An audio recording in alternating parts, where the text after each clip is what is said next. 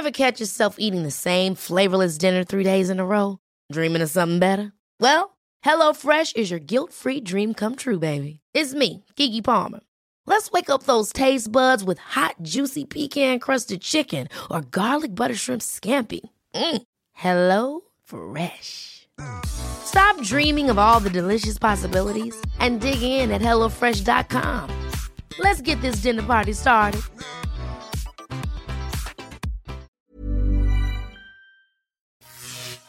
Hi, I'm Rik Henderson, and I'm the host of the Pocket-lint podcast this week.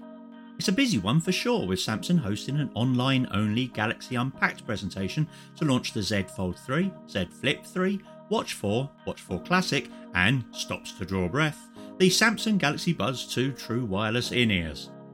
Our reviews editor Mike Lowe will join me in a bit to discuss the new devices, especially as he's been in a room with all of them to get a good fondle. Then we switched to gaming with an interview regular host Stuart Miles had with legendary game designer Tetsuya Mizuguchi, the brain behind the extraordinary Rez, Space Channel 5, Lumines, and Tetris Effect, about his connection with the Virtual Realms video game sensory exhibition. And finally, Pocket-lint contributing editor Max Freeman Mills will give us his initial thoughts on Back 4 Blood, the co op zombie shooter coming in October. But first, back to Mike and Samsung's ironically packed Unpacked event. So, Mike, uh, what exactly was launched and what do you think of the new product lineup? Loads of stuff. So, where to begin? Um, this was pretty much a showcase for um, the new foldable devices. So, that's kind of a two tier thing. There's the, the Fold 3, Z Fold 3, sorry, which is the, the big one. And then there was the Z Flip 3, which is kind of the more clamshell sandwich like device. Um, and in addition, there was a couple of watches, the Watch 4 and the Watch 4 Classic, and the Galaxy Buds 2, the, the uh, in-ear wireless earphones. So lots and lots of things to see and touch and think and talk about. We'll get to the actual devices in a minute. Um, I know that you've actually gone hands-on with most of the devices, haven't you? Yeah, I mean, I've, I've touched them all. I d- I didn't put the buds in my ears because uh, there was about 30 people around and it's not really the place for it. But I've had a little play around with all the phones and uh, rather good fun they are as well because they just, you know, they're foldables. And, and although it's an emerging market still, they're just a bit more exciting than seeing like a normal phone. Um, it just has a real kind of futuristic feeling about it in, in many regards. So, yeah, it's nice to see that kind of section of, of the market evolving a bit. I think really. One thing I took from the actual Unpacked unveiling uh, event, which was an hour long, online only, was very swish, certainly, and ended with a peculiar song and dance routine. But the actual um, uh, family of devices together kind of shared a design note, and it to me it felt like Samsung is going in a slightly new direction, and it's all rather exciting. Um, well, I wouldn't necessarily entirely agree with you because um, the two phones they're not massively different to the last generation ones. So they've obviously done a very good job of, of selling it to you there.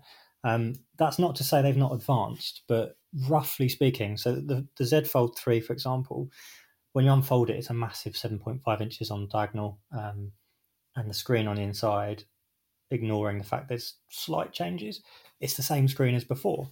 Um, same with the Z Flip 3 as well, same same screen there. So they've not really pushed um, certain screen technologies forwards.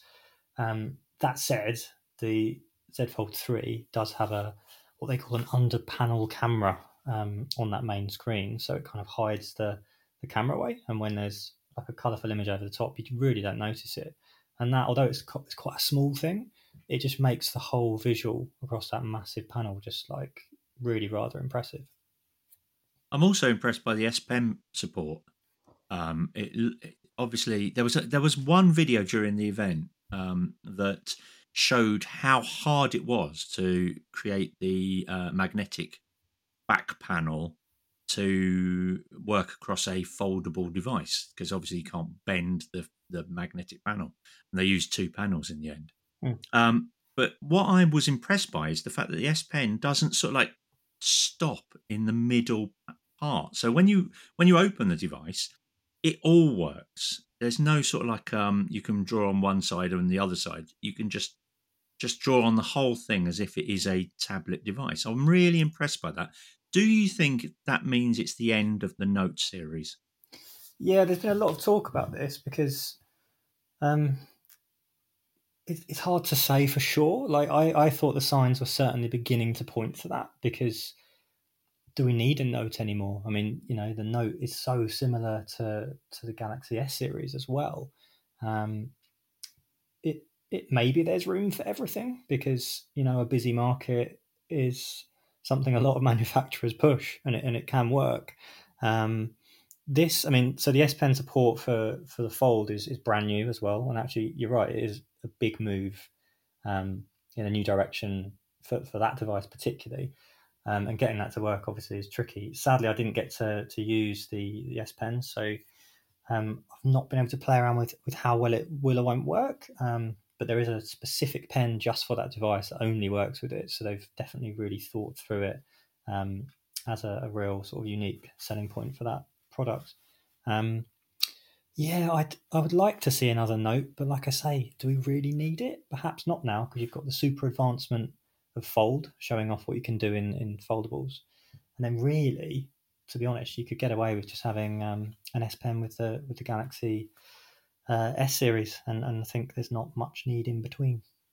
Yeah, I agree with that. I totally agree. Um, the Z, we'll briefly touch on the Z Flip because it's for a very different kind of market, isn't it? Yeah, yeah. Um, so when I was writing about this, I was kind of thinking back through sort of the history of folding phones. You think back 15 odd years ago, um, different brand Motorola had their their Razr V3, um, and then Motorola obviously relaunched that 15 years later back in 2019 um, in is one of the first foldable phones we ever saw, and that was in that kind of sandwich clamshell format.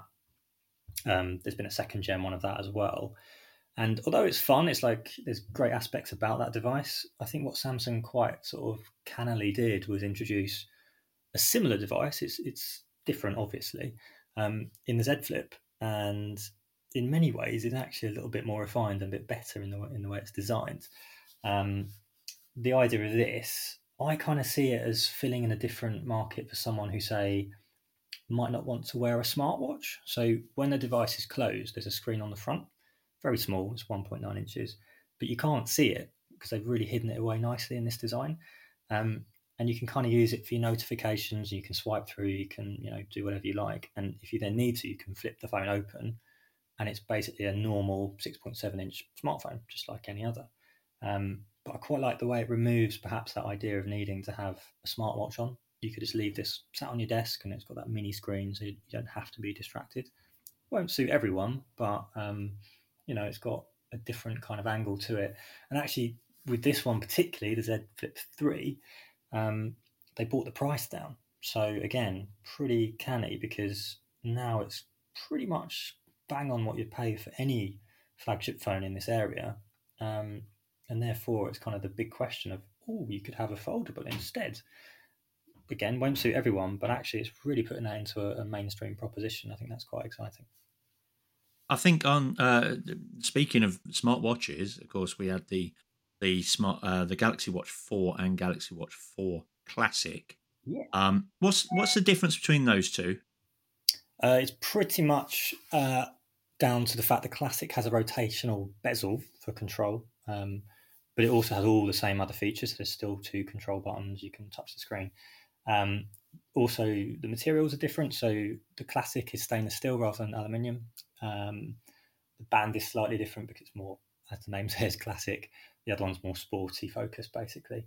Um, and actually, the case sizes are slightly different as well. So both come in two sizes. Um, but the Watch 4 is 40 mil and 44, I believe, and then the Classic is 42 and 46 mil. Um, but the features, for ignoring the, the materials, all the features are identical, so you don't you don't gain or lose any kind of functionality ultimately.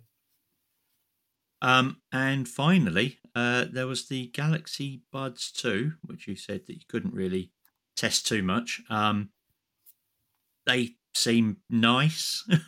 yeah, well, these things often seem like a bit of an not an afterthought, but you know, it's launched among so many massive products. It's like, oh, we've got some earbuds as well. But actually, they're well priced. They're they're smaller and lighter than ever before. Um, they come with active noise cancellation, um, little cute square case, some fun colours. I photographed them in lavender, which um, actually look quite nice. Um, and yeah, I mean, it just it fits into the ecosystem ultimately. If you've got the watch and then you've got one of these phones, and then you've got the buds, you can use Samsung systems uh, a bit like Apple's. It just communicates immediately with everything. So you know, you flip your phone open, boom, you've got your buds connected immediately. Um, the, watch syncs with everything, so the watch knows you know what you might want to do with uh, opening Spotify um, on your phone, and then it will go straight to your watch. So you can control that, um, and you can now do that offline with the watch as well, which is quite quite clever if you don't have your phone with you so yeah, it's it's kind of just making that complete ecosystem, and I think this is kind of although Samsung is very much Android, it's also very Samsung. So if you're not into the whole Apple thing, this is quite a complete system, and I think they've done that really well. Still to come, Max tells us what he thinks of Back 4 Blood, having played a beta version on the PlayStation 5. Um, they do have a slight tendency to shoot you in the back a little bit while they try and shoot zombies, but the other thing is there's still a few months before release, so it's entirely possible that that will get ironed out uh, before the game comes out. Now, though, Stuart caught up with games industry legend Tetsuya Mizuguchi to talk about his part in putting together a sensory exhibition on video games for the Barbican in London. It has also started its global tour, stopping in Singapore and Australia through to March 2023. So the conversation is a fascinating insight into how gaming can transcend from a living room experience into a more conventionally artistic format. Stuart started the conversation by asking how the exhibition came about and how the visionary designer went about curating the experiences. So, uh, original concept um, made by uh, Patrick Moran and uh, Barbican uh, stuff. And uh, I got a offer from them uh, to create new type of exhibition. Uh, and um, the concept is, um, you know, the game is game itself. It's a game is a very unique form. This is an experiential kind of a media, global media, and um, you know the making the experience. And also media art. Uh, media art is like uh, you know technology art including experiential new type of you know the making the experience. So uh, the idea is if game designers and the game artists work with uh, media artists media artists and the media designers what kind mm. of a new type of experience we can create so, and uh, yeah, that is uh, the basic concept. And uh, we list, uh, we have to list uh, some game artists and designers who maybe, you know, um, uh, who can have some the, that kind of a vision and you, you, know interested in, in that kind of creation and also we have the list of the media designers and artists. And uh, we started to talk with them. And uh, finally, we had uh, six commissions of virtual realms. And what's been your, uh, I know this might be a difficult question, but what's been the favorite part of, of putting the exhibition together?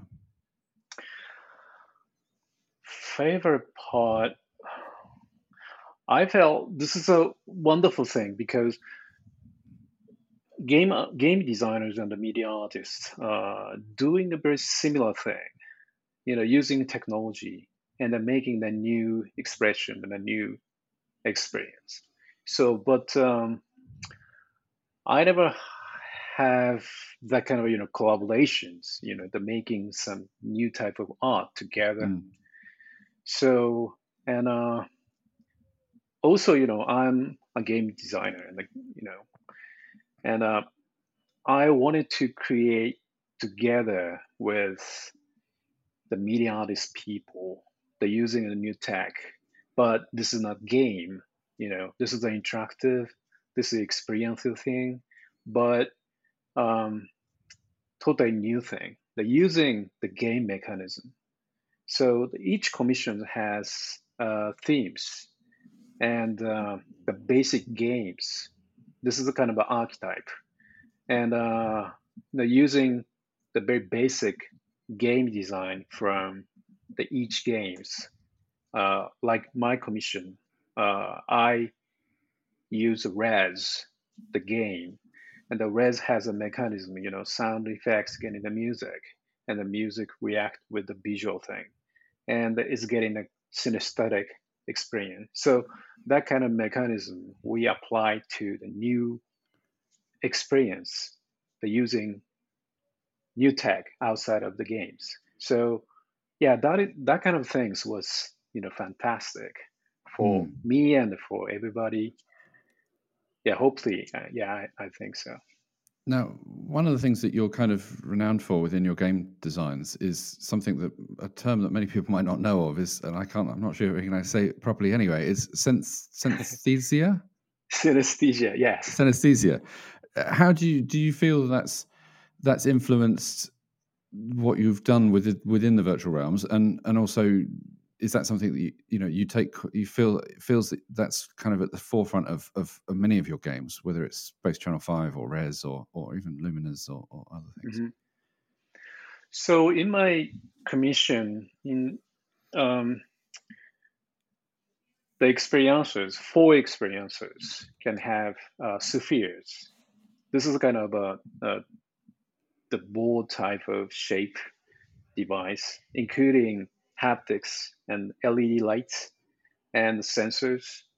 And uh, you can move these spheres in the space freely. And uh, that spheres, um, yeah, making the, some sounds like the beat sounds like a dun, dun, dun, dun, dun, that kind of sounds, very minimal sounds first.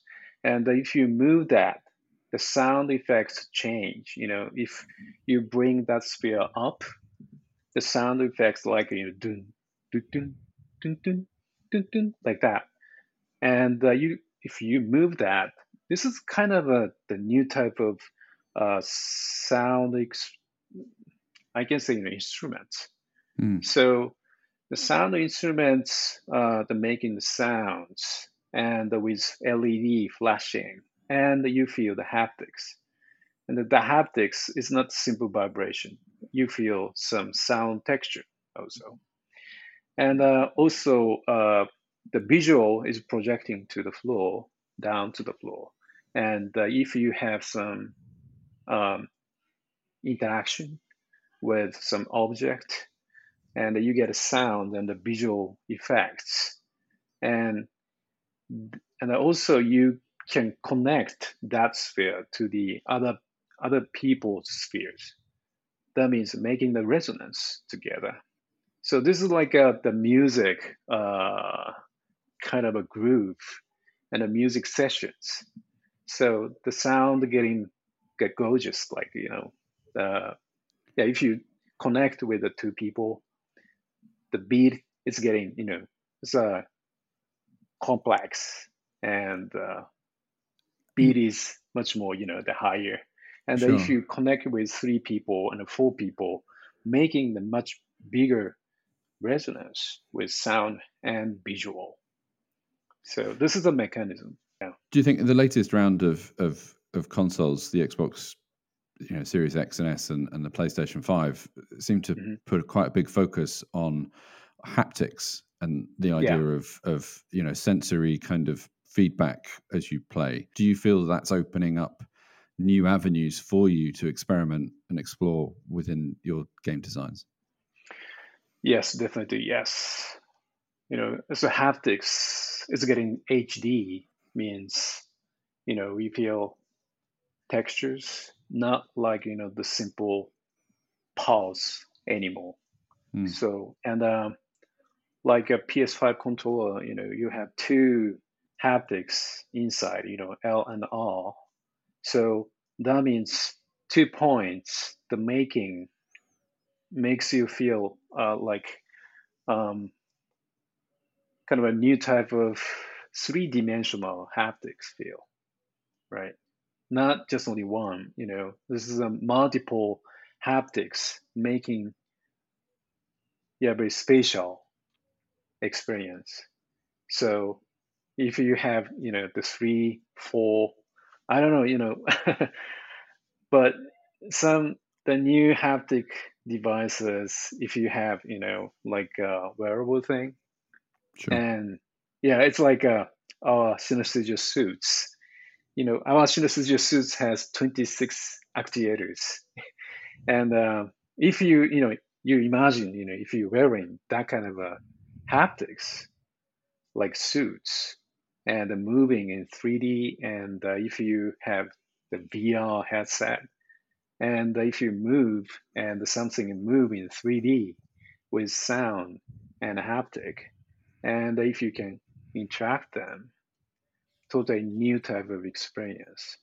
So yeah, also we have uh, Synesthesia X1. This is a chair type uh, 44 haptics chair. Right. And uh, also we have an experiment you know, using that. And uh, it's very, you know, stronger than uh, the controller one. So very strong HD haptics. You know, if you have 44 HD strong haptics and the moving on your body, Yeah. this is a totally new experience. So that kind of a future, you know, uh, it's unlimited. yeah.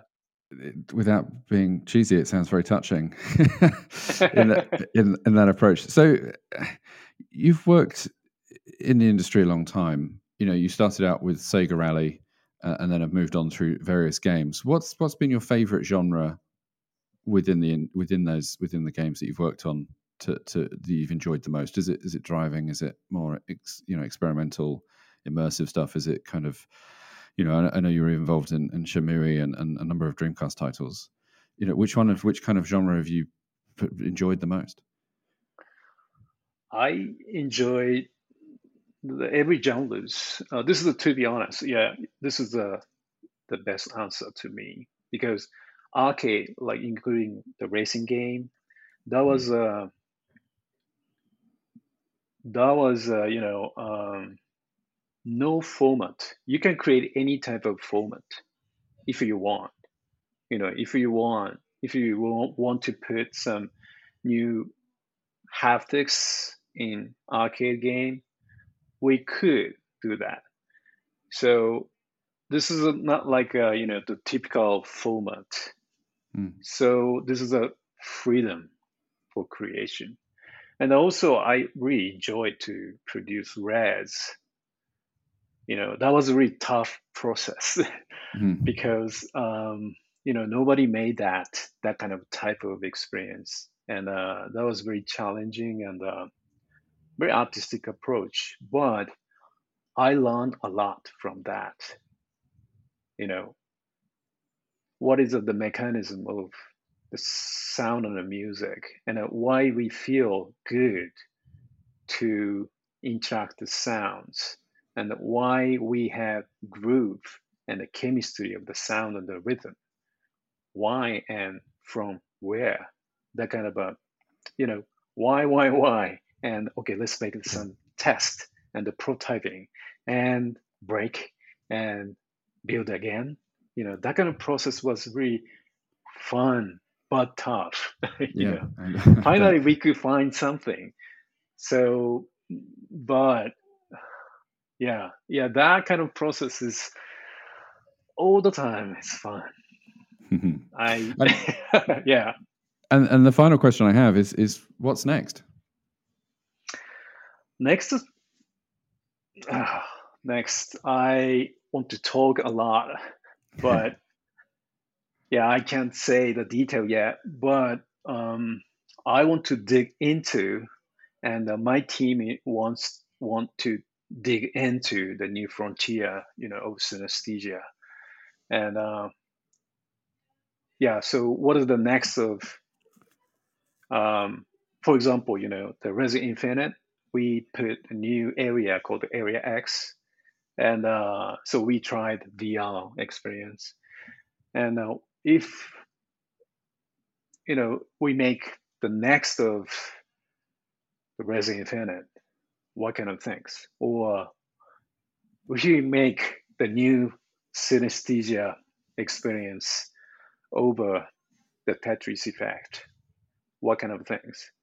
So, and uh, finally, we got a new platform and a technology like uh, mm. you know next generation, you know PS5 or Xbox Series X and S type of you know platform. So if we see that console, you know, as uh, audio visual synthesizer, what kind of a new experience we can create. So yeah, it's very ex- we are very excited about that, and uh, yeah, every day there's a new fresh inspirations, and uh, we are trying the many things and experiments. Yeah. Now on to our weekly review, or preview in the case of Back 4 Blood. Coming in October for console and PC, the co op four person shooter builds on the heritage of the classic Left 4 Dead and its sequel. Max Freeman Mills has been playing a closed beta with chums to find out if it can live up to such lofty ambitions. It's an interesting package. Yeah, that's right. There's a there's a few different beta tests running in the ne- in the next few weeks actually um, before it releases in October. Um, and as you say, very much a spiritual sequel to Left 4 Dead in everything but name, although they've still managed to squeak that four in there to make sure people do know. Um, and to be honest, it's looking like quite a good time. Um, the beta lets you play only a couple of levels, so I don't necessarily know how amazing all of the maps are going to be, but it's a pretty generous slice of content that you're allowed to play at the moment. Um, and it's very much the Left 4 Dead template. You play on a team of four survivors making a journey from point A to point B um, and getting hindered the whole way by zombies um, of a normal variety and also of sort of various special varieties. Um, and the shooting is good fun. It's kind of tightened up quite a lot since we played it about six months ago in an alpha version, which is always nice to see. Um, and yeah, I think anyone who liked the Left 4 Dead games, which obviously haven't had a, a third one come out, sadly, um, is almost certainly going to have quite a good time with this. Um, partly because it's going to hit Game Pass on day one, which is you know yet another advert for for Microsoft's service, which just gets better and better value every day. I think it's a perfect Game Pass game, one to download and try out with a few friends if you can, see if it sticks for you. Um, those of us who aren't necessarily on Xbox will have a little bit more of a decision to make, I think. So, going back a, a slight touch, it's a four player co op um, sh- uh, first person shooter against uh, zombies, obviously, and it's going to be available for PC, Xbox, and PlayStation. Yeah. That's right. Yeah, it's hitting all the big consoles. Won't make it to the Switch for graphical reasons, which is no surprise. Um, and we played it on PS5 actually, uh, and it was looking really great on PS5. I have to say, really smooth, um, high resolution, and kind of nice fog effects. Because, like any good zombie movie, quite a lot of this does take place at night to really amp up the atmosphere. Um, yeah, you play on a team of four, and there are there are two main modes to explore. The first, as I say, is kind of point A to point B, trying to push through maps and just uh, seeing how far you can get, and ideally completing those campaign missions. The other is a versus mode, which has kind of prompted a little bit of ire from some Left 4 Dead fans, I think slightly unfairly. Left 4 Dead had a really fun, successful versus mode where it was still a kind of A to B journey, but the four survivors played against a team of four special infected players who could kind of uh, cooperate and ambush them and try and stop them. That's not what uh, Back 4 Blood brings to the table. Its versus mode is instead more like a horde mode from kind of Gears of War or any other number of games. Um, and don't get me wrong, it's still good fun in my opinion. It's entirely fair enough that you know it's not offering the exact same package of uh, features as a Left 4 Dead game on account of it not being a Left 4 Dead game. Um, that said, I think it's always interesting to see whether a horde mode can capture your attention for quite the same amount of time, or whether it starts to get a bit samey when you've done it a few times. Um, so yeah, the package is slightly different from Left 4 Dead, but I think entirely entirely interesting on its own right. So, what did you get to play in the closed beta? What modes? So, I've had play? access to both versus and campaign modes. I've spent most of my time in campaign, I have to say, partly because it's what kind of captured me a bit more. Um, and you get to play most of one of the full campaigns. Um, I think there are going to be four or five when the game releases, each divided into chapters. So each chapter is a kind of contained map where you start in a safe room at the beginning and you have to make your way to a safe room at the end. But along the way, you'll encounter obstacles and sort of things you need to clear out of the way, and generally speaking, a few moments where some loud noise is completely unavoidable and will attract a huge horde of zombies for you to fight off before you can continue. Um, so that's the campaign mode, and then and then versus you're in one location, just fighting off waves of zombies over time, um, and that's something that is a bit new for zombie shooters that I've played recently, um, but it still had its own fun um, entirely, I'd say. Um, another big difference I should point out uh, compared to Left 4 Dead, in my experience, is that Valve's old shooters were quite limited on how many weapons you had. It was quite a simple game in many ways, whereas Back 4 Blood is bringing a much more expansive range of weapons and also a whole new attachment system. So you can really mix and match what you're bringing to the table in terms of firepower. And that also means that as you move through a level, you'll encounter weapons on the floor that might have different attachments or different sort of attributes. You might find yourself swapping up your strategy on the fly, which makes for quite a fun sort of changeable uh, approach, which I which I kind of enjoyed as I played through. Um, as well as four player co op, is it possible to play it in single player? You can play with oh. bots, yep, um, and you can sort of uh, also tune the difficulty of the the zombies you're facing. So if you wanted to play on your own, you can have a team of bots and run through just to kind of learn the ropes and get your handle on the map. Uh, I can't necessarily say that the bots impressed me massively with their intelligence, which is nothing new for games. Um, they do have a slight tendency to shoot you in the back a little bit while they try and shoot zombies, but the other thing is there's still a few months before release, so it's entirely possible that that will get ironed out uh, before the game comes out. Um, having said that, you will need to have an online connection, even if you're playing solo with bots, uh, which you know may be an issue for some people. So basically, um, just finishing up, what's your initial impressions of Back 4 Blood? I mean, it's really handy that Left 4 Dead 1 and 2 exist because if you've played those games, I would definitely give Back 4 Blood a try, especially if you really liked them. Um, if you're on Xbox and you've got Game Pass, definitely give it a try when it comes out in October. I think it looks like a really fun cooperative shooter. There aren't actually as many of those on the market as you sometimes think there might be. So uh, I'm really looking forward to sort of sinking my teeth into the, the full game when it does come out. And that's it for this week's show. Thanks for listening. Until next time, tatty bye.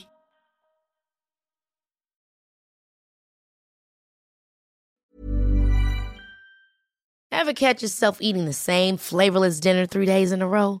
Dreaming of something better? Well, HelloFresh is your guilt free dream come true, baby. It's me, Keke Palmer. Let's wake up those taste buds with hot, juicy pecan crusted chicken or garlic butter shrimp scampi. Mm. Hello Fresh. Stop dreaming of all the delicious possibilities and dig in at HelloFresh.com. Let's get this dinner party started.